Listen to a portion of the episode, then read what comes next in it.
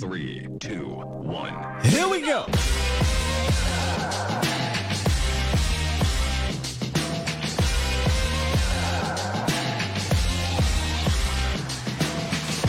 Good morning, good people. Welcome to A to Z Sports Live, presented by Boston Scientific. We're streaming live on YouTube. We're on Facebook. And of course, I am your host, Will Skywalker, still boom. Y'all in the chat cut up already, man. Hey, today, the Cowboys, I should say yesterday, opened up minicamp.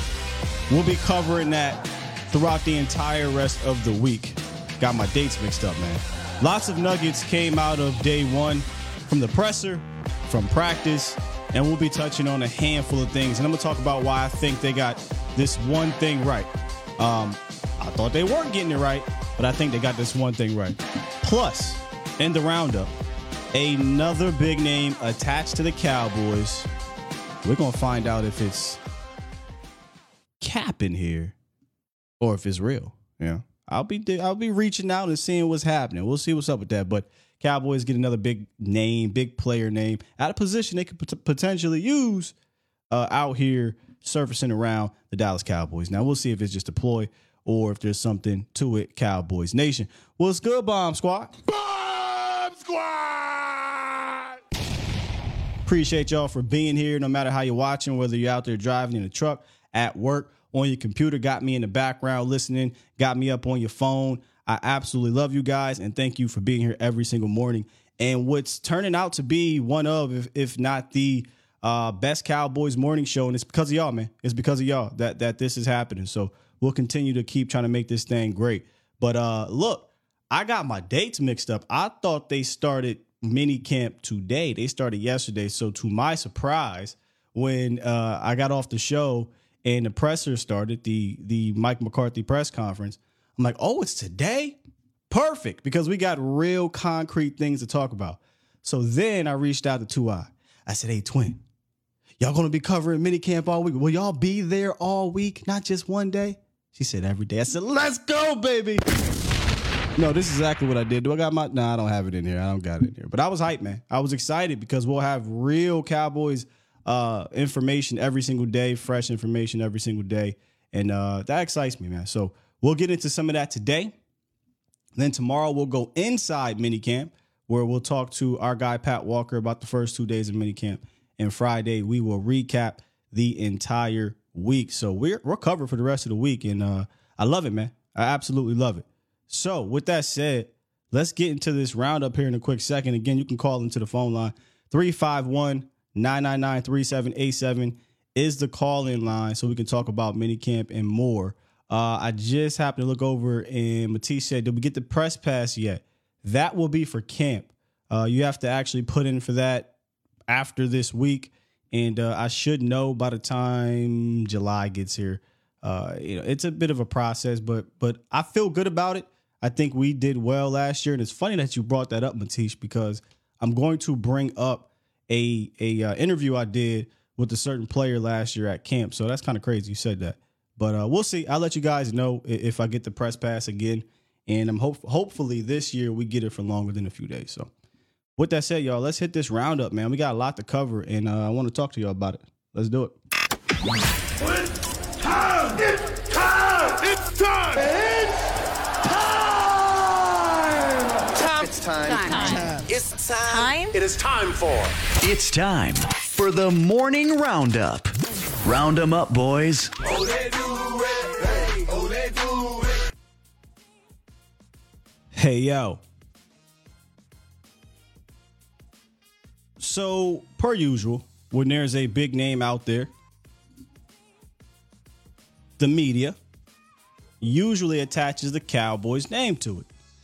And the rumor right now is that the Cowboys potentially have interest in running back Dalvin Cook. This was from a Minnesota reporter. He said, quote, Dallas is another team that has internally kicked around the option of adding Dalvin. Now, a couple months ago at this point, right, We talked about this down at the Cochran firm. We brought it up. We said, well, I said, before the draft, by the way, when the rumors were that the Vikings were looking to move on from Dalvin Cook, I said something along the lines of, I don't think the Cowboys would be interested because of the price tag, but I think they should be interested. Let's run that back. The price tag at that point in time was not only the money. I think he's getting paid roughly around the $10 million APY, but the compensation for a trade, whatever it was going to cost you, whether it be a day three pick or not. I still don't think Dallas would have did that. Plus took on that money given the running back position. I don't think they're in the business of doing that anymore. However, if Dalvin Cook is cut, that changes everything. If Dalvin Cook becomes a free agent on the open market and he's willing to take a 1-year team friendly deal, he absolutely should be at the top of the list, in my opinion, of potential veteran additions. Dallas has done it for 3 consecutive seasons. Who was it? Everson Griffin in 2020, Malik Hooker, Demonte KZ in 2021, and then in 2022, it was Anthony Barr and Jason Peters, but that was injury related. I said this a couple weeks ago. I do think they'll add a veteran. They've done that, whether it be a kicker, that it could be that, whatever. But they will add a veteran in a position that they believe could use some depth. Right now, running back is such a tricky situation because you don't necessarily need a Dalvin Cook at the price he is right now because running backs don't. Look, it is what it is. You can call it devalued. You can call it what you want. But running backs are easily swapped in and out. However, if Dalvin Cook still got it, he's still good. I personally think he'd be an upgrade to Ezekiel Elliott from last year. Yeah, I do. Last year, Dalvin Cook averaged 5 yards per carry between the tackles. And that's kind of where a lot of people are worried. Well, who's going to run between the tackles? I personally think Ronald Jones is going to surprise people at camp in preseason, but let's just pretend y'all all out on Ronald Jones, whatever. Dalvin Cook averaged 5 yards per carry between the tackles. He had 30 10-plus yard runs last year. Zeke had 17. His yards after contact, also better. 3.18 to Zeke's 2.74, which ranked 43rd in the NFL. And he forced 51 missed tackles last year to Zeke's 30. In fact, Zeke has never forced 51 missed tackles in his career. Now, you can say, well, Zeke has been better than Dalvin Cook in his career. That's fine. I can care less about what he was 3-4 years ago. Dalvin Cook, I think, is a better player now. So if Dalvin Cook is on the market and this is real and Dallas is interested, obviously it'll come down to money. But I think this is one of those situations where we know that that magic number for Dallas, the magic number is about $6 million. It's about $6 million. They'll try to get that way under. And I appreciate that, right? Because it is the running back position. But if you are truly all in, I think he could be worth saying, hey, let's go ahead and push it here to our max at that $5-6 million, especially if you're trying to go all in here. So if this is real, if there is true interest, I'm 100% for this. If it's just clickbait stuff, they're trying to get their clicks, then, you know, it is what it is. It's the Cowboys. That's how you do it. But if he gets cut, Dallas should 100% be in on this. I mean, I'll ask you guys, but I don't think there's going to be a pushback. But if you are you for the Cowboys bringing in a Dalvin Cook? Let me put a price tag on it. At half his cost this year. I think he's around $10 million. So at half his cost, would you be interested in bringing in Dalvin Cook at half his cost this year? So we're talking about roughly $5 million. I would 100% do it. Tony Pollard, Dalvin Cook would make a fantastic duo, and then you could mix in a Deuce Vaughn out the backfield. Y'all know how I feel anyway. If you're going to have a rushing attack by committee, you need 3 dudes anyway. You know?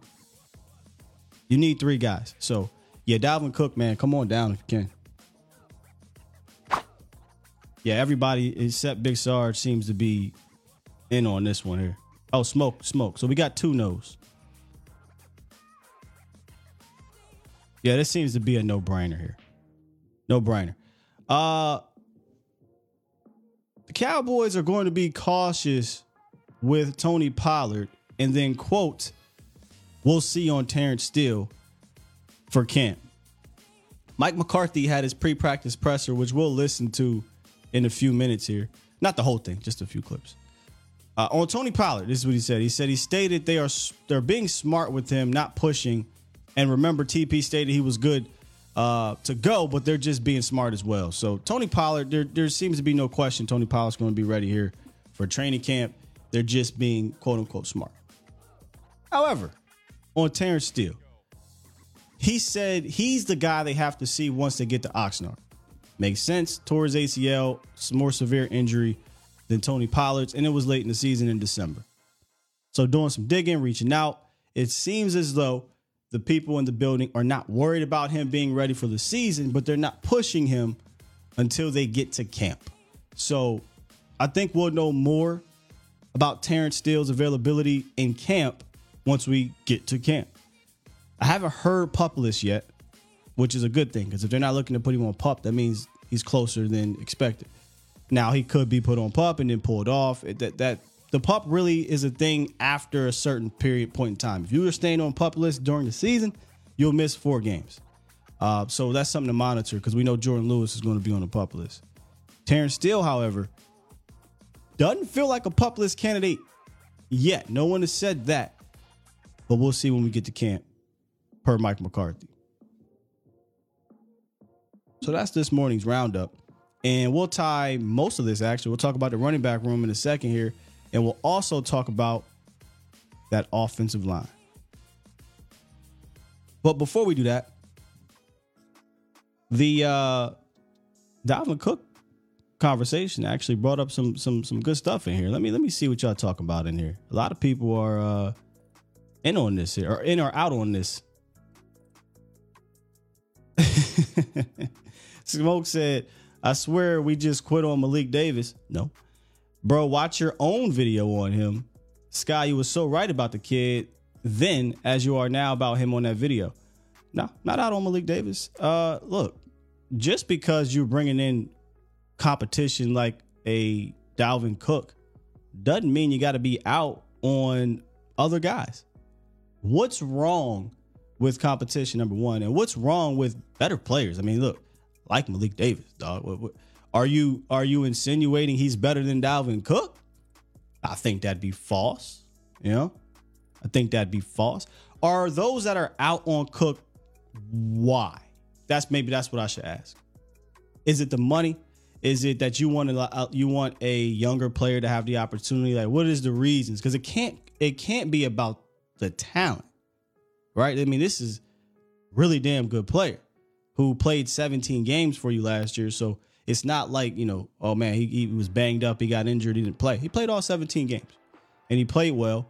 And he kind of brings an aspect to your room that some people don't believe is there. Although I think Ronald Jones can be that physical presence. But Dalvin Cook runs with the physical presence at all. So what is it about Dalvin that you're out on? I think that's the question. I know one thing, he's available. Who's he? Dalvin Cook's available. I mean, in the sense of he's not hurt. Will Cook stunt the growth of Malik and Deuce? I don't think you're worried about stunting the growth of, well, again, I'm really trying to be respectful to these players. I don't think you worry about stunting the growth of your fourth running back in Malik Davis. I don't think that matters. Deuce Vaughn is here for 4 years, so you don't necessarily sweat that either. We got to look at this a little bit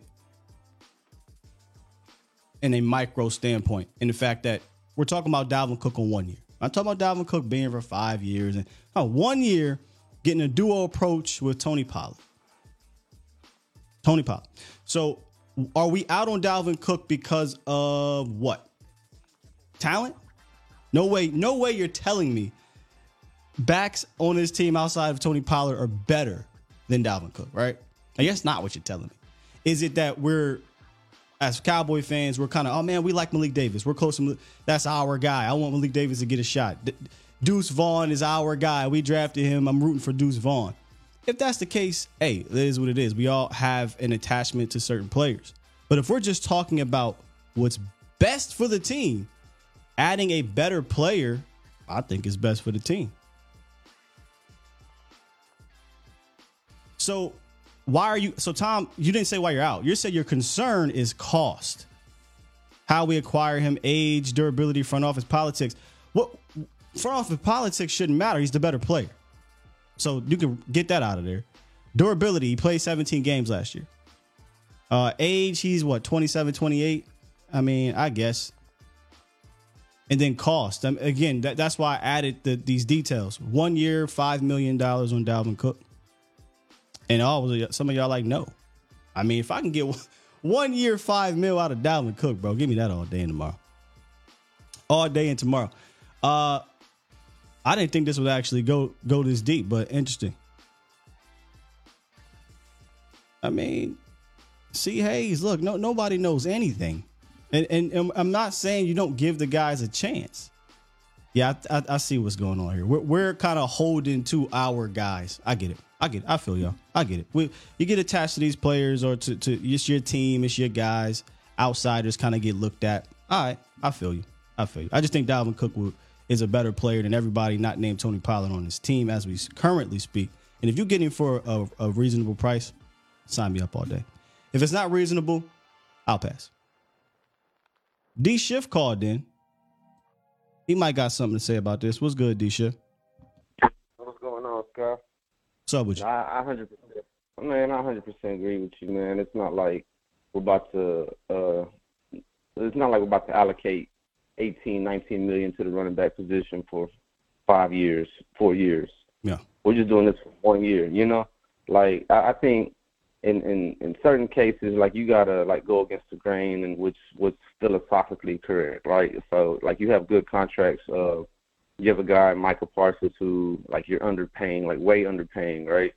So it kind of balances out. Like, we can't always be a team that's always, like, penny pinching. Like, we get at Stephen Jones, but as soon as, like, you have a move to make that, like, that can put you over the hump a little bit, like, it's like the tax you pay, right? I mean, you just paid a little toe tax to, like, if you need to get somewhere real quick, like, just paid a little toe tax. So I think as far as, like, the money and talking about, you know, we don't want to pay the running back room, like, I think in the grand scheme, in the bigger picture, yes. But, like, just for 1 year to go over and push yourself over with somebody like Dalvin Cook, you know, I mean, because relatively, like, who like, where are you going to put that money at, you know? Like, if you're trying to save $20 million to get a whole bunch of value picks, like, you put, what, $2 million on Anthony Barr last year. Like, I paid $3 million more for Dalvin Cook. D-Shift, the player that I go back to that tells me, look, if you're willing to pay this man that amount of money, then you should be willing to pay other players that are better or makes more sense. And I'm talking about Keanu Neal. They paid Keanu Neal $5 million to switch positions, and he was a complete bust. Right. So if you're willing to pay Keanu Neal $5 million, who did absolutely nothing for you, you know, hump wise, I don't see how that would be an issue for a guy like Dalvin Cook, who is still playing at a high level in his career. But I do think money matters, though. Right. We're still talking about the Cowboys. So if he's like, nah, yeah. I want my $10 to $12 million, then nah, I'm out. I'm out on that because I know how the Cowboys operate here. They're not fitting to put $22 million into the running back room. Nor really should they. But again, if he's willing to come in here on a 1 year deal at about half of what he's getting paid now, I'm willing to listen to that for sure. And if you in that room of Malik Davis or Deuce Vaughn or whomever can't handle the heat of competition, then did I really want you on the team anyway? If you ain't signed a Dalvin Cook, that should make you want to push harder to make this team. Yeah, no, I mean, it's, I mean, they honestly haven't proven anything yet. They haven't proven anything. So you don't go toward like unproven commodities. And I was listening to the guys on the Final Word when they were Brian Broaddus, and Broaddus was talking about how Malik Davis around, I guess that Niners game, I guess kind of got a little impatient and just like spoke out about playing time or something. I don't know. There's a maturity issue with him from what I'm hearing down there. Yeah, so I mean, there's things going on. Like behind the scenes also, like, that we got to keep in mind. So I don't know, man. I'd go ahead and pay Dalvin Cook that money. I mean, I'd pay Zeke for at a certain amount, you know, just for the production that you can get for him. I just know that they probably do need. That's where politics would. That's where I would be nervous with Zeke. I don't know if politics would be completely out the window with Dalvin Cook. That's not their guy. I saw somebody in the chat say you didn't extend or you didn't tag Tony Pollard to play second fiddle. Tony Pollard wouldn't be second fiddle. Tony Pollard would still be the lead back here. Dalvin Cook would be the guy that would be working in tandem with Tony Pollard. But Ezekiel Elliott, if politics can be thrown out the window, oh, all right, you know, you can have the conversation. But politics would worry me if he was to return. And I also contest with Tony Pollard, like, you're not just paying for a running back. You're paying for a home run hitter, a home run threat, you know? A dual home run threat. A guy in the pass game and the run game that could beat you both ways, yeah. Yeah, so you pay a little bit extra for, like, a playmaker. Like, $30 million for a linebacker sounds crazy, but when it's Michael Parsons, you're going to pay that $30 million when it's time to pay $30 million. You ain't thinking about it, yeah. You know? So, like, I think some guys, like, if you know, you're talking about paying – you know, Zeke's contract was obviously bad, but when you talk about what you're putting toward and what you're getting out of these guys and what you're paying them for, like, you got to kind of consider those things versus just look at it solely in a box of, oh, this is a running back and we shouldn't pay running backs this amount of money because you can get them. Well, you ain't really draft anybody. You know, you got Deuce. I'm going to be patient on Deuce. And, you know, also in the fact that Deuce and Pollard, like, last year, you only had one home run threat. You could potentially have two, which is kind of taking a little bit of the pressure off TP. So the fact that you have those guys and all you need is somebody who can you just need a work truck, you know? You got the Ferraris. You just need your little work truck so you can, I mean, if you want to buy a brand new one, cool, but you just need something to carry the tote, man, like take some of those dirty hits, get those dirty yards, and just keep it moving. But that's all I got for this show, so I'm going to sit back and get it. All right, man. Appreciate you, D-Shift, calling in, man. Interesting, man. Interesting topic here. It's a little bit slightly more divided than I thought. And I think because of that, I'm going to call a bit of an audible. I was going to start off the show talking about that offensive line situation, but I'm gonna pivot just real quick. I'm gonna pivot here, and I want to bring up the running back room because that's what we're talking about here. And this would be a perfect day to do State of the Union to running backs, but we'll save that stuff for the next couple weeks because we won't have a lot of Cowboys content here. Before I do that, though, we got a couple super chats. Super chat. Towboat drop one. Appreciate you. Says Stephen Jones is like Paul Heyman in the ECW. He got all this badass talent that he tries to figure out how not to pay. There's some issue on Paul Heyman about that. In fact, we'll get into wrestling stuff later. Super chat. Smoke one for you. He dropped $5. Appreciate you. He said, so tell me this guy, would this be an all-in pickup if we go get Cook? I would say yes, but at a good price, my friend. 100%.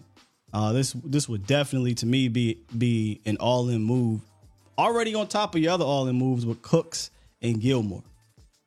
But Mike McCarthy actually talked about, pull it up here. He actually talked about the running back room. Interestingly enough, we're talking about the running back room right now. He brought up Tony Pollard and kind of his leadership and what he's been doing for this room and just the opportunity, as you guys brought up, for the other guys. So here is Mike McCarthy, if I can.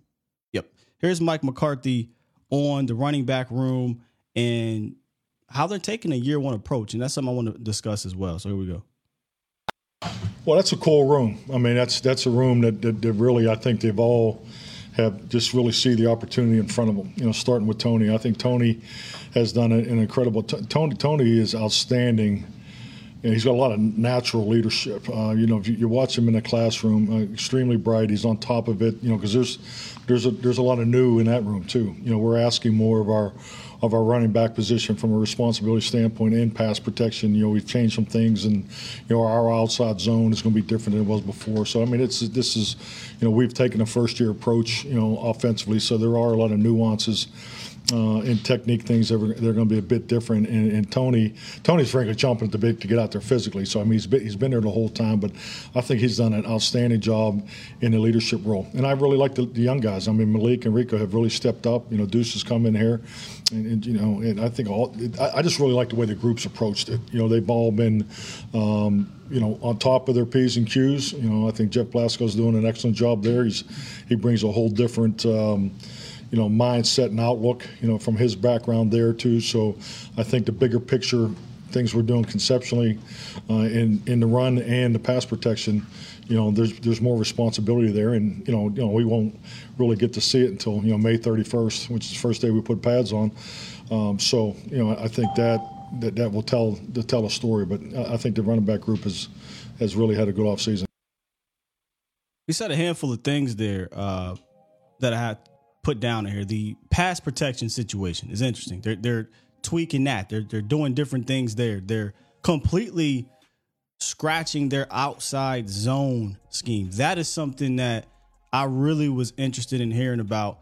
And I was hoping somebody, and that's very nerdy stuff there, X and O stuff. Those reporters ain't really trying to hear all that. But I wish they would have kind of hammered that home. Like what exactly? And he probably wouldn't have told you, but I'm definitely interested to know what the outside zone difference is going to be.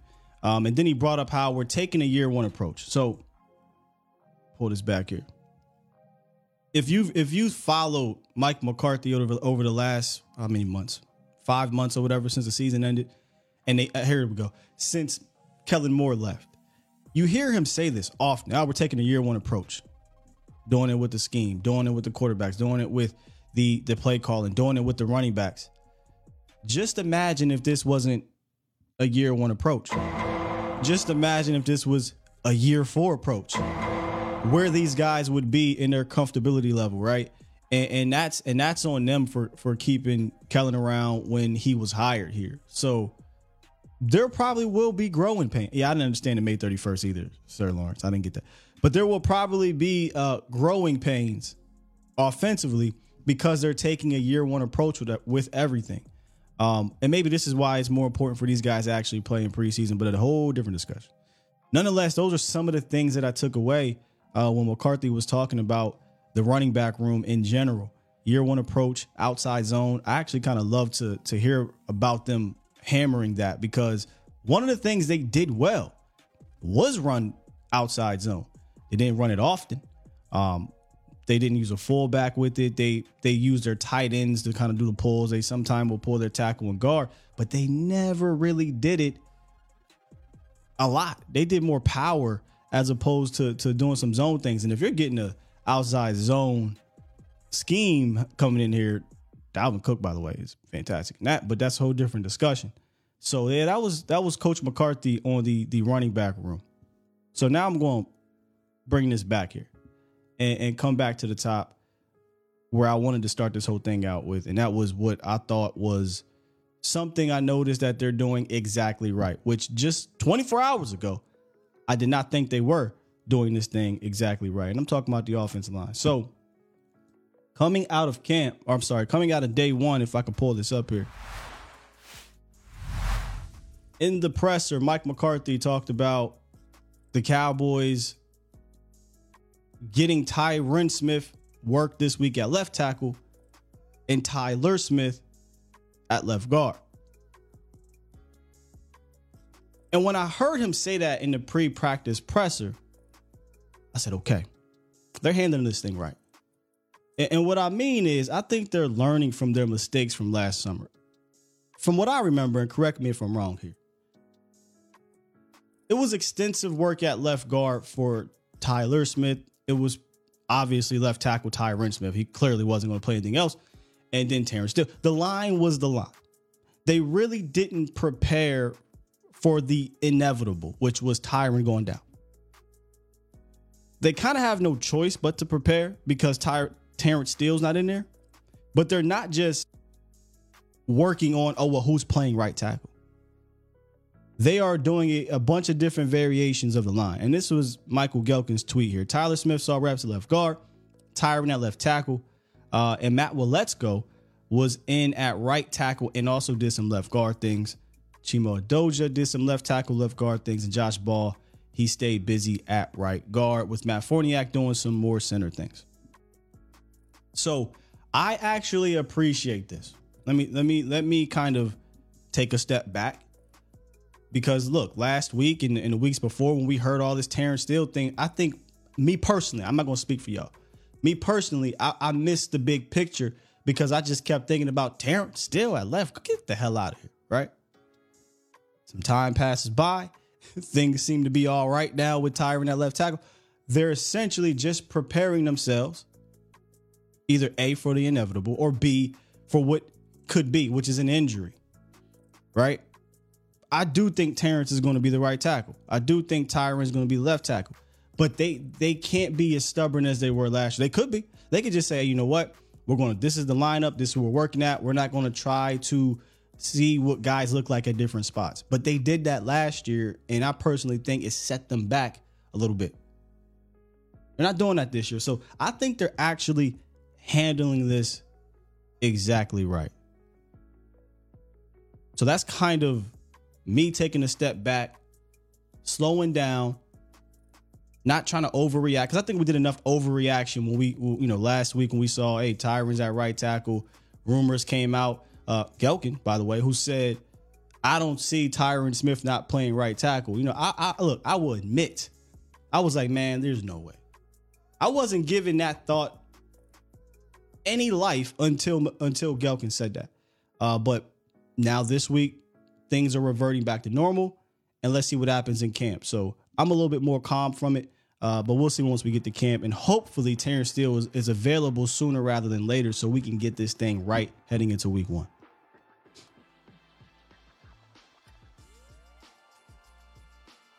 Let's get Jake the Great on the horn. What's good, man? What's happening, Scott Walker, Bomb Squad? Good morning. What's up with you? Man, I had a question, right? Now, we're going to the West Coast offense, so that means more of the offensive line doing the zone running scheme, right? I mean, I don't necessarily know, because I think with the West Coast, it's more about passing. I think with the run game depends on what you decide to do, right? It depends on, and Mike Solari, I think, is going to have a big influence, him and Schottenheimer, in how they run these things. So it sounds like they're changing the outside zone looks.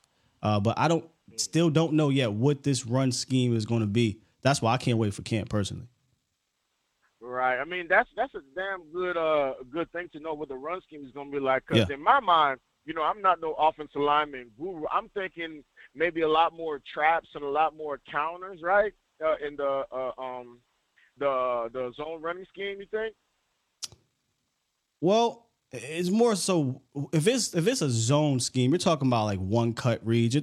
Think back with Callahan, right? Where Callahan allowed prime DeMarco Murray to have kind of two or three reads and plant that leg, and once he plants it, he's downhill, because you're giving your offensive lineman your running back options, and you're telling your offensive line to get to a spot. Solari has experience in many different schemes though, so. You know, he was super power scheme guy in San Fran, right? So he did a lot of power stuff there. But throughout his career, which is a long one, he's kind of did a lot. So I can't I don't know just quite yet, Jake, and I don't want to assume yet, because Solari's been in so many different schemes. If it was if Callahan, I'm gonna just keep using Callahan. If the Cowboys hired Callahan, then I know exactly what we doing. But that's not necessarily the case. So I don't know yet. Right. And on your question, I was about to say no on Dalvin Cook, right? Because I parked the truck and I went to Googling him, and I'm like, oh, hell no. He got 19 fumbles, and I was calling in to shit all over him, so I realized Ezekiel Elliott got 22 fumbles. He was ready. I killed my Jake was ready. Hey, not my Zeke. Oh, wait a minute. Yeah, he got more fumbles. Well, yeah, I know, man. It took all my thunder, man. But you know, that's all I had. I was just worried about the zone running scheme, because you know I'm trying to sneak Ezekiel Elliott back in here. I was fresh off the final word, and the OC had me going. I was thinking that Zeke would be a great fit with the West Coast zone running scheme. You know, that's all I was thinking. But great show as always. I'm gonna let everybody else get in. Jake the Great, I'm out. Bomb Squad, take it easy. Salute, appreciate you, Jake. Yeah, I mean, look, the zone scheme is definitely good for one cut type runners, and I think that's what Zeke could be better at now, as opposed to trying to be a pure hammer. I just don't think he has too much wear on him. He needs to have an offensive line or scheme that allows him to have the least, you know, amount of contact, the most amount of yards before contact. Let me say that. Right, where you want him not to get touched for about 2 or 3 yards downfield, and then if he can be a yards after contact guy, but he hasn't necessarily been that. Look, man, I promise you, if his name wasn't his name, if he didn't play for this team, a lot of people would be like, I'm more interested in the Dalvin Cook situation. But he is who he is, locker room guy, played for this team. I get the affinity for Zeke, but I truly do not believe you're going to be worse off on this team at running back. I just don't. I actually worry more if he returns that they will play politics than if he's going to be some 1,000-yard back again. I worry about politics. I do. And you can't say, well, Sky, that's BS. It's not, man. This team plays that. It's been documented, former players. It's been documented with coaches. And then just watch, just look at your eyes, man. It's clearly there that they played that. So that's what worries me about the whole situation. I don't want this team to play politics. Tony Pollard's like that, in my opinion. I don't mind you getting him a running mate or two, but allow them to be the running mate is all I'm saying. Let's fast forward a little bit here. Let's talk about.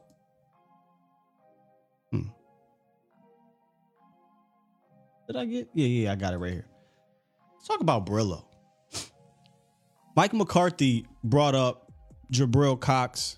Not Mike McCarthy, actually. Somebody at the presser brought up Jabril Cox. It's so interesting how this happened. He brought up Jabril Cox, and he talked about how his recovery is going, how, you know, the progress in his game and the mental aspect of coming off of that injury is a big deal and tough for players, and we saw it. We saw it with Jabril. We saw it with Michael Gallup. But I'll let McCarthy actually talk about himself. Here's Mike McCarthy on Brillo. Jabril Cox, a guy that coming back from the injury last year, maybe didn't get back all the way. Is he similar to Michael Gallup? Were you expecting him now being so far removed from the injury to maybe back to his old self? I think you really answered it in your question. I think, you know, when you have players that have a major injury, you know, that first year back is, you know, there's a first time for them, you know, getting through, you know, a number of thresholds they need to get over. So, I mean, I can only tell you, based off what I see, I do feel like he is back. You know, he's had a really good off-season program, and, you know, and obviously there's more competition there too. So, but yeah, I think major joint injuries take time. You know, and I think you see it each year. You know, some guys, you know, they never really totally come back clean immediately. But it's usually the second year where they really feel back to normal. Let me pause this because it's going to run into something else. I actually got a chance to catch up with Brillo. I think it was last offseason at training camp. And it's funny because he was coming off his ACL. He had just got back on the practice field. And I was asking him, you know, how's the recovery going? Is he going to play in the preseason or whatnot? And I'll let y'all listen to a little bit. This is me and Jabril Cox kind of just chatting it up real quick. And then I'll get to what he did actually in training camp. Got Jabril Cox here, just came back from the injury. How you feeling for me? Yeah, I'm feeling good. Yeah, the knee's feeling right. Feeling faster than ever, stronger than ever. So I'm feeling good. All right, now year two, I imagine year one it was like trying to drink water out of a fire hose and all the stuff that came out you did. Year two, man, how comfortable are you? Yeah, very comfortable. I think the mental aspect was the part that I had to get down. I got that down during the off season, and now it's really just getting healthy physically. So mentally, I feel good. Physically, I feel good, and I'm ready to roll. Last one, will we see you practicing with Denver this week and playing on Saturday, or not sure yet? Yeah, I'm not sure yet. Yeah, it just depends on Britt and my coaches. I'm on a snap count, so however many snaps they want me to get, that's however many I'll take. All right, man. Jabril Cox, appreciate it, bro. All right, right on. Appreciate it. That's Jabril Cox last year. Got a chance to catch up with him a little bit. Look, man, it's kind of similar to last year, right? Where how you feeling mentally coming back from that injury? He clearly, and you listen to the coaches, I think it was George Edwards also brought this up. He clearly wasn't all the way back, but he had a practice yesterday and look, I know some people are going to say, oh, well, it's just practice. I think things like this mean a lot, though, for guys like Brillo, who needs that kind of that momentum. And this is Pat Walker, and I think Gehlken also tweeted out about this as well. The final drive of the first Cowboys mini practice was owned by Jabril Cox. He had two consecutive PBUs to prevent touchdowns in the red zone. He was then swarmed by his teammates in celebration. The plays were that good.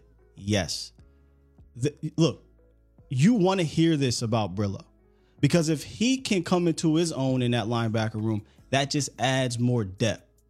And one of the things that I want to say that McCarthy might have brought it up, but one of the things that I completely believe in is the fact that the young guys last year just weren't ready from a mental standpoint, hence why they went out and got a veteran in Anthony Barr, because they didn't really, they really couldn't count on those guys. But now you got year two in Brillo's ex-teammate, right? And now you got year, was it 5 or 6, whatever, is a veteran in LVE.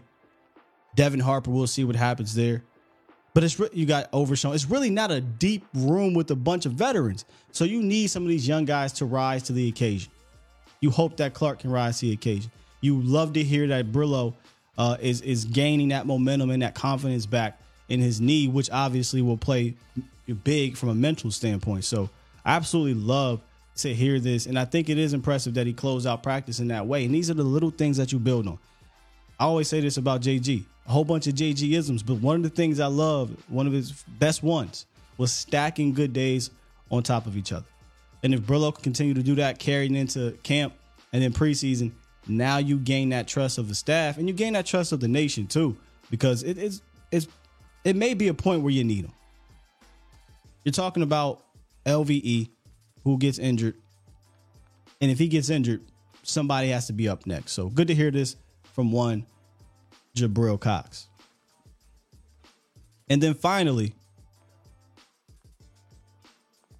I want to get to Coach McCarthy, and then we'll finish out here on the phones.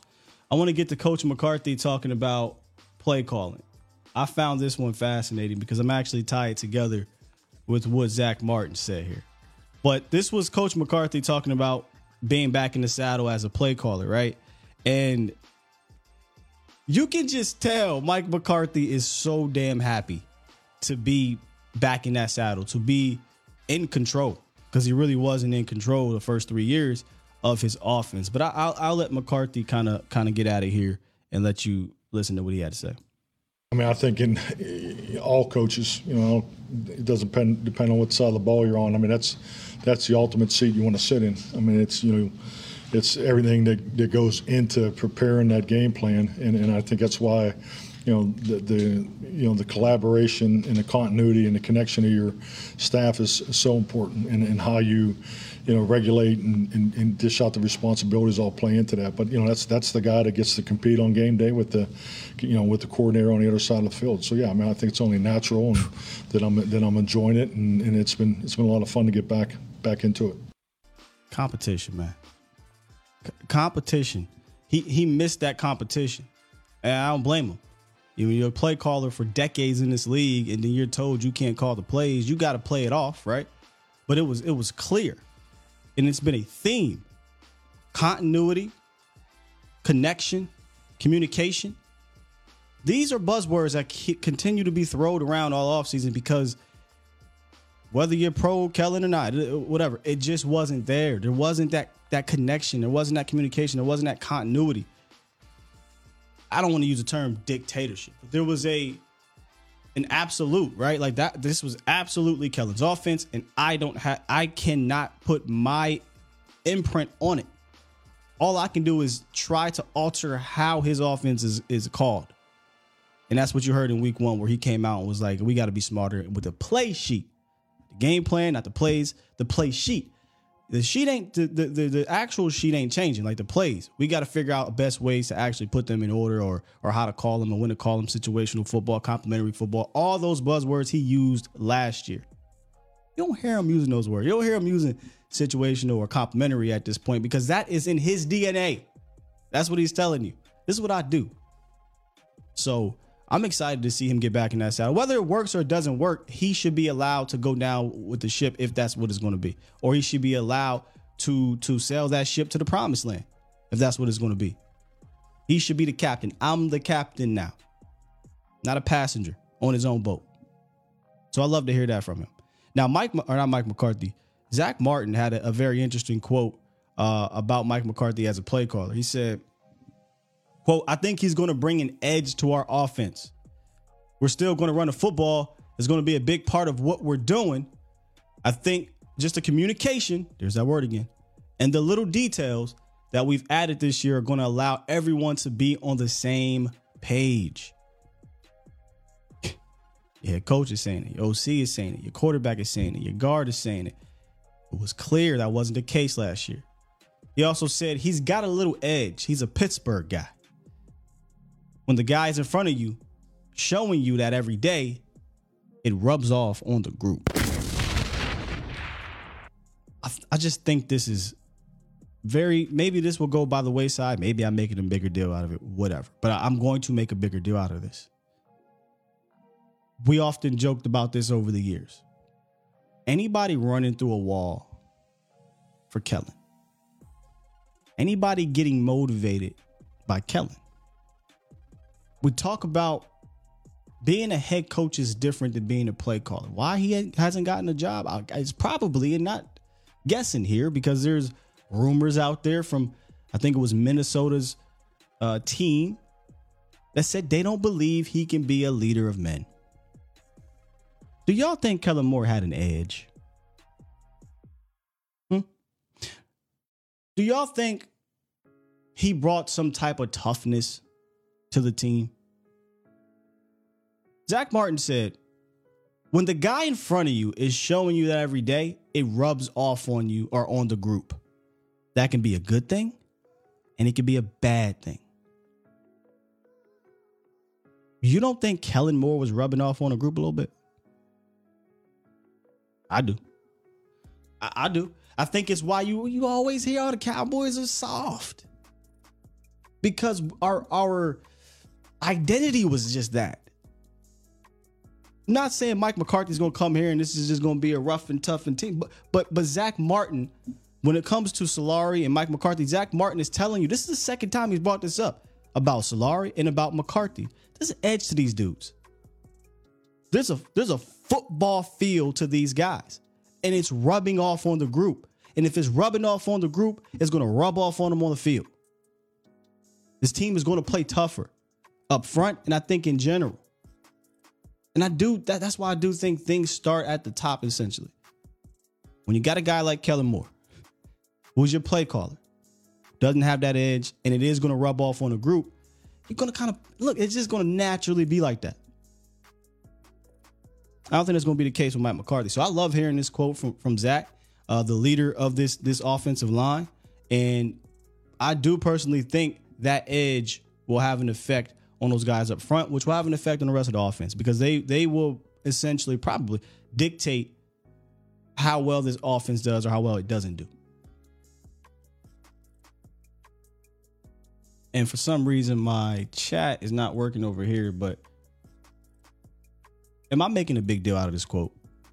Like, I'm open to saying, Sky, yeah, you making too much of a big deal out of it. But I don't know, man. I just feel like when he says it's about Solari and he says it's about McCarthy, and then McCarthy is bringing up communication, McCarthy is bringing up continuity, like, you can't have that divide in the highest of ranks and expect the guys to fall in order consistently. I just don't think you can do that. I just don't. I agree, Professor. He said, nah, it's important. 100%. Now I'm on my, I look on my phone for the chat. Apologies, y'all. Coaching absolutely matters. 100%. All right, let's get back to the phone lines, man. Ain't heard from Los in a minute. What's good, Los? Good morning, Sky, man. Hope you're having a great day. It's a great day as always. And hey, your show is killer like always, man. You keep doing an amazing job every morning, man. So let me just hit on the things you talk about, you know, as far as that, you know, the O-line and Derrick Henry. As far as Henry, I really think I want us to be opposed, like you said, if the money's right, Did you say we Henry? Can go for it? Yeah, Derrick Henry, right? Nah, Dalvin Cook, but it was Dalvin Cook. Dalvin Cook, my bad. I'm tripping today. Dalvin Cook. Yeah, Dalvin Cook. If the money's right, you know, you can go for him. You know, you can have that, you know, that Cook and TP combo, right? But I just think there's three guys in our locker room that you got to pay first before you let the other dominoes fall. And I think you know who the names are, but I feel like if you figure that out first, then you can go out and figure out, you know, what we can do later on, and let the dominoes fall from there. But as far as the O-line, go ahead. So you're saying they should take care of – I'm guessing you're talking about Steele, Diggs, and Lamb prior to adding a veteran? Correct. Okay.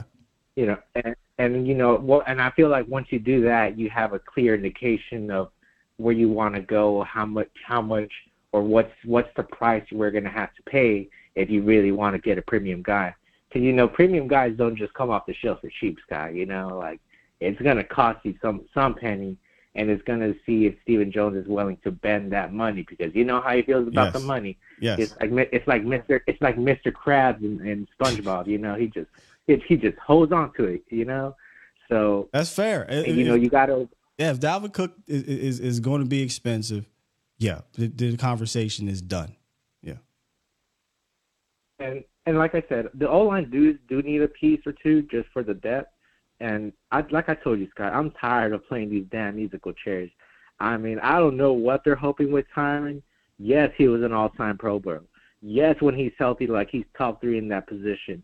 However, in these last 2 or 3 years, what has happened, Sky? And it seems as like they're ignorant to the fact that he's not what he was. And it's just... I don't know if it's what's that word, incompetent, but I just feel like they need to find a solution. At least figure out a way when he's hurt. Okay, now we see what we can do and not change. But I will say with this, Mike McCarthy. What I do have faith in this year, Sky, and you hit it on the note, is we might have finally an identity. And when you have an identity in football, if you know what you are. Like, every team has a weakness, guy. No team is built damn perfect. Like you can say that, whatever. Every team has a flaw. But it's coaching that overcomes your flaws and see what you can do to, let's get back in this, you know, game, you know? And I feel like Kellen never had it. I feel like once things turn bad, it's like, you know, what am I going to do? I'm seeing ghosts out here, right? But I feel with Mike McCarthy, if we were to go down, I feel like, hey guys, we know what we are. Let's chin up. Let's go play some damn football. And you know, I have my chin up on that. And I feel like communication. What you said, it might have been the reason why Dak threw all those damn turnovers, having not the wide receivers on the same page. Oh, 100% part of it. That might change too. So I do have faith. And like I said, guys. This team is going to make some noise because I already done said it. They're going to be 13-4, and it's going to be up to us to see if we can get to our full potential. And I'll leave you with that, Scott. All right, man. Appreciate you, Los. Shouts out to and I'm not calling them this. This is their podcast. Bitches love sports. I see them in the chat, man. I watched. I think it was the show with Vach on there, and man, y'all got to check them out. I really enjoy y'all content. Appreciate you for being here. I know you're in the chat a lot, but you had brought up the observation that happened to look over and see. So salute to you. Yeah, man. Los, a lot of what you're saying is something along the same lines. Identity. Cowboys did not have one. I think that having Mike McCarthy as a play caller, you will have an identity. Now, look, everything ain't going to be perfect. Y'all might not like the identity. I might not like the identity. We'll see. But I, like I said, I'm just of the belief it's best to have your guy, the head of the table, shout out to the day ones, the head of the table calling these plays as opposed to being, you know, second fiddle to a dude who was in diapers when you were calling plays. So I digress. Scott Walker still. 808 Heartbreak. You are live. How you doing, brother? It's Sonny from Hawaii. Sonny from Hawaii. What's good, Sonny? How you doing, brother? I was thinking about this. Sorry, I don't want to change the subject from what the last guy was talking about. Too. You good? But I was watching Hanging with the Boys yesterday morning. I was all like, dang, I got to hear what Will wanted to say on this subject. I was like, I wish he was on the show, man. They got to bring him on. I want to hear what he got to say. Hanging with the Boys is hilarious, man. Nate Newton always had me cracking up, but go ahead. Yeah. So I was watching it, and I want to see your take on this. It's since in honor of the first day of minicamp, what's your take on two players? I mean, two topics of a player. Okay. Who has the most to give up? Like, who needs this minicamp the most in terms of the shortest leash, and who has the most to gain out of this minicamp? My two opinions would be the least, like, he can't give up much, is Kelvin Joseph. A lot of people say Jalen Tolbert needs this cap the most. And then my guy, I feel like this is his year. To be honest with you, he showed spurts. He wasn't even supposed to play last year. Damone Clark, I feel like he's going to show you this year, man, to be honest with you. Those are two good names. Those two good names. I agree with you on Kelvin. I think Kelvin, he need. You said who needs it the most? Who needs this minicamp the most? Like, he can't afford to. Yeah. He can't afford to. My language. No, you're good. Who needs it the most? I think Kelvin Joseph absolutely needs it the most. Now, what was the other way you phrased the other one? I said, who has the most to gain from this camp? I'm going to go. Both training camp and mini. I'm going to actually go tight end. I'm going to go Jake Ferguson. I think if Jake Ferguson, you know, securely supplants himself as a trustworthy option, the tight end in this offense and with Dak Prescott, is such a underrated kind of safety valve for this room or for this team. And he gives you something that the previous tight ends didn't, and that's a run after catch type guy. So if he can continue to develop that chemistry with Dak Prescott throughout the offseason, he's got the most to gain. Now, obviously, he's got competition, right? He's got Luke Schoonmaker in that room, but Luke is dealing with this foot situation. He's out of the boot, by the way, update. Luke Schoonmaker is out of the boot, but he wasn't practicing yesterday, just kind of doing things off to the side. However, don't fret. He should be ready for training camp. Nah, I got you. I'm just so excited about this year and stuff, man. Don't sleep on Damone Clark now. I tell you, you see him 100%. It's going to be my guy. Complete. Yeah, there you go, man. Yeah. Hey, I love hearing it, man. Yeah, I can't wait till one of these days, man. You got to get an appearance on Hanging on the Boys. You deserve to be there, man. No hating on A to Z, man. Love A to Z. Appreciate you, man. Salute to my guy from Hawaii. Look, Sonny. Salute. Jesse on there. Jesse probably could give me a little. He could probably do something, but you know. I like their show as is. I like their show. But I might try to surprise them. One day when they do this little call-in segment or what have you, maybe I'll try to see if I can sneak on there and surprise them. But yeah, that's a great question. Let me get into the chat and see what y'all say. Who has the most to gain from this camp? I think most of us can agree, Kelvin Joseph. Like, Kelvin Joseph needs this. From the other part of the question, Kelvin Joseph needs a good mini camp or training camp, probably more than anyone. But who has the most to gain? He has Damone Clark. Very good answer. I have Jake Ferguson.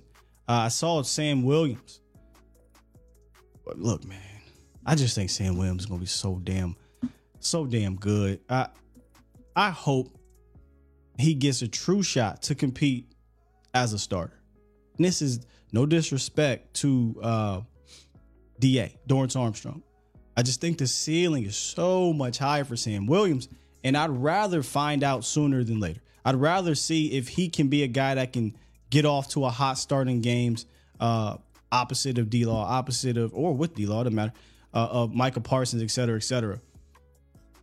But early in the season last year, Dorrance Armstrong was killing it. So, you know, it's a good problem to have. I love that there's a DA and Sam Williams conversation. I'm not trying to get rid of either. I know people want to get rid of Dorrance Armstrong. I'm looking at this thing as a 20-game season. And in 20 games, you're going to need depth.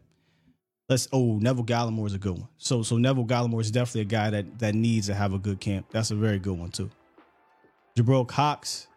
Is some answers I'm imagining on the other side, most of the game. D Shift says, I think it's going to be a unit that will take a big jump. Linebacker, Disha.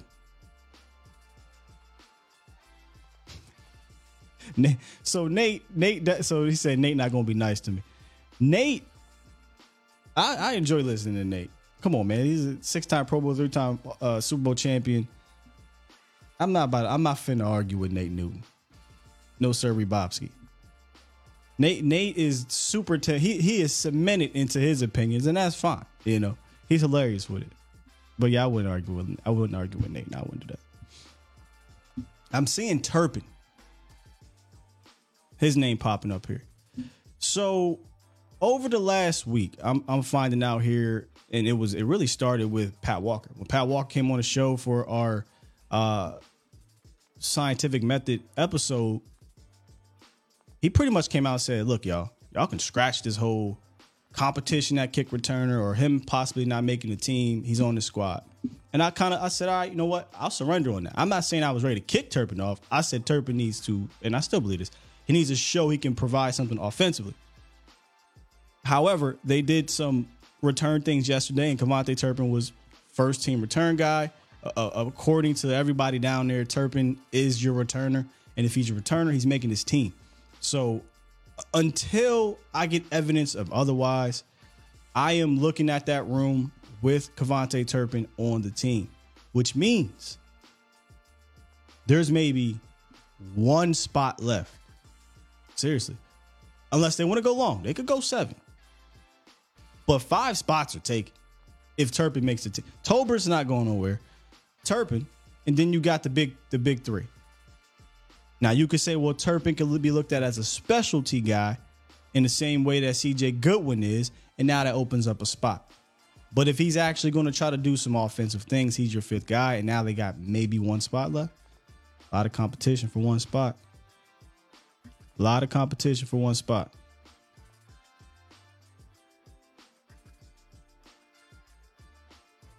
Simi, Lemaitre, that's a good one. Simi could use a very good camp. And it sounds like him and Tolbert. And let me find this, because I'm not going to go through everything today from the minicamp notes, because we're going to get Pat Walker on here tomorrow. So Pat's going to be able to give us day 1 and day 2 of what happened down there. But there was one note here that I want to bring up about Jalen Tolbert. And I know you said, well, I was talking about Fehoko. Here it is. So between Fehoko and between Jalen Tolbert, the one thing we kept saying was that these guys are going to be able to play faster. Hell, they said it. Tolbert said it. And Michael Gehlken had dropped this on Twitter where he said, quote, Cowboys second-year wide receiver Jalen Tolbert is playing much faster. Evident he is thinking less, has better handle of what he's being asked of him across all wide receiver positions. He caught multiple touchdowns during a red zone 7-on-7 period. When Kellen was out and you heard McCarthy was the guy, and McCarthy came on and said the secret sauce is to make these guys think less and they'll play faster. It's that simple. Immediately, my head turned towards Jalen Tolbert and Simi Fehoko. And it's why I think you see these two guys having leaps. And if they can... Here's the guys that we use, the examples. If they could have a Cedric Wilson type of jump in year 2 for Tolbert, year 3 for Simi, your wide receiver room gets that much deeper. And I truly do believe in the talent of Jalen, but it's always been mental. Same thing with Fehoko. I don't know necessarily it's been mental. It's just been more, hey, I need the opportunity and I need to not get hurt. There's a lot of talent in these two guys. And if they don't have to think as much, and they're playing much faster, your wide receiver room is extremely deep here. It's 6 deep. Now it depends on what happens with Turpin, but it absolutely goes 5 or 6 deep from a talent standpoint. So I like to hear it. And again, there's a lot of people that poo-poo all this stuff. Oh, somebody's lining up here or somebody's doing this. This is what I always say to that. It's just practice. This is what I always say to that. Would you rather hear that these guys are doing well or that they're not? Because I promise you, if it came out, Jalen Tolbert, man, he dropped about 4 balls. He's not doing good out there. Oh, y'all be blowing this up. But when it's Jalen Tolbert or whomever is doing well out practice, I always just practice. Promise you, y'all be going crazy if it was the other way around. So you need to build momentum Practice is important. You need to build momentum heading into training camp. Final call of the day. Danny Savage is calling in. Let's see what Danny got to say, man. What's good, Danny? Good morning, Sky. Good morning, Sky. Good morning. The conference has been locked. What's on your mind, man? Tough with a question because we're on so many different topics this morning, but I'm going to stick with the original ones. One question. You said there was an issue with Malik Davis with immaturity. Was that because he spoke out about not playing in the San Fran game, or was that because they didn't put him in the San Fran game? I have no idea. I don't know what the immaturity is. If I remember correctly, I think it was before San Fran. There was some maturity issues, but him speaking out about San Fran to me wouldn't be a situation where I would be tripping because I'm with him.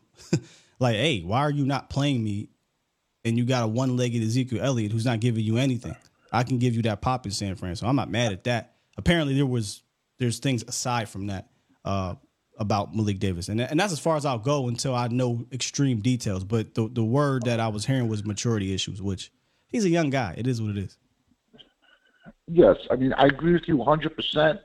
But in that game, the position we were in, where you know Zeke ain't getting more than a 10-yard run at the most, I throw that kid in, even with his issues, because one long run, one busted run, and now we have a different game. All right, now I'm just going to move on from Malik. And I like Malik. I think he runs hard. I do. Dalvin Cook, listen, he gets cut, I take him any day of the week. But that's not going to happen. Because Zeke's bags are packed already. They're packed for camp. They're packed for the season. And it's politics, man, politics. The second, people forget, last year, 1 week, the Ravens lost 3 running backs in 1 week last year. The second Dallas has 1 injury in our running back room. Hey, Zeke, you on your way? He's coming. And I would take Dalvin over Zeke any day of the week. But it's politics, man. And, you know, people want to talk about all in. Yo, if we went out and got Hopkins, we went out and got a cut Dalvin Cook, because I'm not paying him $11 million, yeah, I'd say we're all in. But until that happens, that's not, I don't think we are all in. But I would take Dalvin in a heartbeat. Because you're going to need more than 3, especially like you said, and I agree with it's going to be running back by committee this year. Feels like it. And I'm going to land the plane, and no, go ahead. I'll let you comment. No, I agree. It feels like it, committee. You're right. Okay, and I'm going to land the plane with talking about Nate. I think Nate and Eric belong in the Hall of Fame, and you can never argue with Nate Newton because he's a legend, and he was an honorary NWO member for one night. So just right there. He did come out. Great show as always. He did come out. Appreciate you, Danny. You got it, man. Talk to you later, Scott. I need to clip that. I think Danny sent that to me a while ago, but I need to clip that. Yeah, I'm not arguing with Nate, man. Bro, you 6-time Pro Bowler, 3-time Super Bowl champion. Whatever you say, Nate, I'll give my opinion, but I ain't finna argue with Nate Newton, man. We talking about it, especially if it comes to offensive line and things like. Just honestly, just the game. Like he understand. He forgot more football than I know. You know, but it'd be fun to have a legitimate football conversation. I would actually try to pluck his brain. If you notice, anytime I have like players or former players, I'm trying to learn. You know, the nuances and the intricacies of the game that I'm not in that locker room. So I want to know, or in that meeting room, or on that field, I want to know the ins and outs of it. But yeah, it'd be fun. It'd be fun to talk to Nate. According to my guy, Jesse, though, you better have the bag if you're trying to get Nate on the show. Nate is not shy to that. If you want me, I need the bag. I can dig it. All right, man. We're going to read some supers and get up out of here. Good stuff today. Shout out to Twitter, by the way. I see a couple of you guys sharing some stuff. Jay Tuck on Twitter. I'm not sure who the Celestial Cowboy is here on the chat, but appreciate you for sharing the, I think it's the Zach Martin quote. I never really say share too much because I'm not trying to be the YouTube, like, subscribe, and share. Like, no. I always say if you like the show, like it. If you want to be a part of what we do, subscribe. But the sharing part is the most important one, because it helps reach people that may not know about the show. And, you know, we don't have a super machine behind us. And look, I say this all the time. I personally do think when it comes to Cowboys and when it comes to a Cowboys morning show, this is one of the best ways to start off your day for your Cowboys news. I truly do believe that. All right, we had a couple more that I missed here. Super chats. Shout out to my guy, Matt Lennox. Super chat. Drop 20. Appreciate you, Matt. Smoke one for you. Super chat. He dropped 2. He dropped 10 and said, it's MTC. We're just preparing just in case someone goes down. We need to see if others can play the spot. What's MTC mean? Better be safe than sorry. Y'all remember the Atlanta game? Yes, we do. Who was out tackle? Enough said. Correct. Yeah, I think this is why I think they're doing this the right way. I'm not going to hold y'all. I'm not going to lie to y'all. Yeah, I don't do that. I was definitely in the frustrated mode hearing the whole Terrence thing. But now I see, all right, week 2, we're working on this. I get it. We are preparing for an inevitable injury or a possible injury where last year we did not. Flat out, they didn't do it. Now, McCarthy did say something interesting about the whole putting these tackles into left guard. If y'all wanted to really get in deep with that, I thought that was fascinating and interesting. But I honestly, I kind of want to have a conversation with Botch, being the O-line guy. But he mentioned, you know, putting the tackles in that guard because this league is a passing league. And he said, you need to run, but you got to pass to win. And he talked about the little details and nuances of being inside as a tackle. So I'm going to bring that up later on because we will be back today unless things change. The Vosh Lombardi Live Show. Smoke dropped one more. Super chat. And he said, remember what they said, Sky. They've been playing Turpin a whole lot in camp. So, hey, speed on speed is the name of the game, and we have a lot now for sure. We brought up that group of like 5 of explosive guys the Cowboys. I mean, it could stretch a little bit further. Of explosive guys the Cowboys have on this offense that last year I don't think was the case. You got TP, you got Deuce, you got Turpin, if he is getting involved offensively. You got Cooks, right? CD Lamb. And then if you want, maybe you add in a Fehoko, given his speed, you know, 4-3, was a 4-3-8 type guy. But we haven't seen Fehoko kind of stretch his legs just quite yet. He's been kind of deep ball, jump up, 50-50 ball type guy, possession guy. But you have a plethora of explosive type of dudes where last year, I don't think that was the case. Last year, and look, you talk about the tight end group. I think from a tight end standpoint, he might not run a 4-4. But Jake can give you yak stuff. Hunter Lipke can do things from a fullback standpoint. So they got a lot of dudes that can offer some explosiveness given their position. Where last year that wasn't the case. You had 2 guys. And it was 2 guys, and it was 2 guys they were using. Other than that, you can tell defenses were okay shrinking the field on you. And you can tell that Kellen and them they had to shrink the field themselves. So.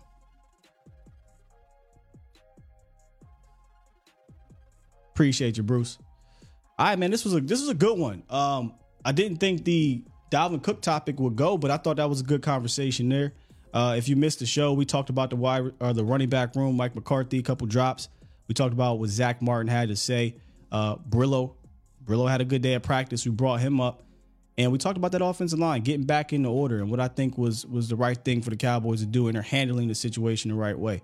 So really good show. If you enjoyed it, like I said earlier, hit that like button. If you want to be a part of the Bomb Squad, you got to be a subscriber, man. You got to be a subscriber. And then share this with all your friends and family so they can know where to go here in the morning to get their Cowboys goodness, you know. Tomorrow, scientific method, baby. We're getting Pat Walker back in the building. We're going inside minicamp, getting detailed analysis on the first 2 days of practice. I'm going to keep saying this because I think having Pat Walker a part of what we do on a weekly basis is unreal. It is such a big deal to me that I'm going to make sure y'all know it's a big goddamn deal. So he'll be on tomorrow. We'll be talking about what he saw day 1, day 2. We'll talk about some of the things that may have not been reported out there or tweeted out there. And we'll continue to get that inside information. So make sure y'all do not miss tomorrow's show. Hit that bell. That's one thing that is important. Hit that bell. And then Friday, we'll continue to cover the last week of Cowboys practices until we go on a hiatus, man. Not looking forward to it, but they'll be going on a hiatus. With that said, appreciate you guys for joining me this morning. I'm going to go ahead and press this button and go on about my day. Get to work because it don't stop.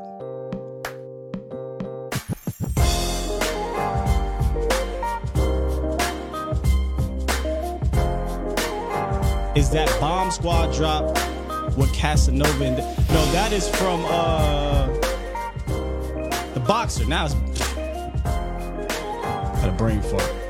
But it's my man that'd be like, Bomb Squad as a boxer. I'll be out of here. Love y'all. Peace.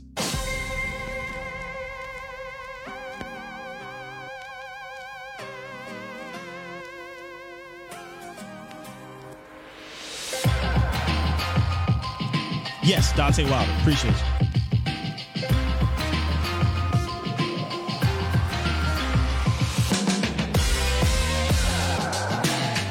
Till this day. Yep.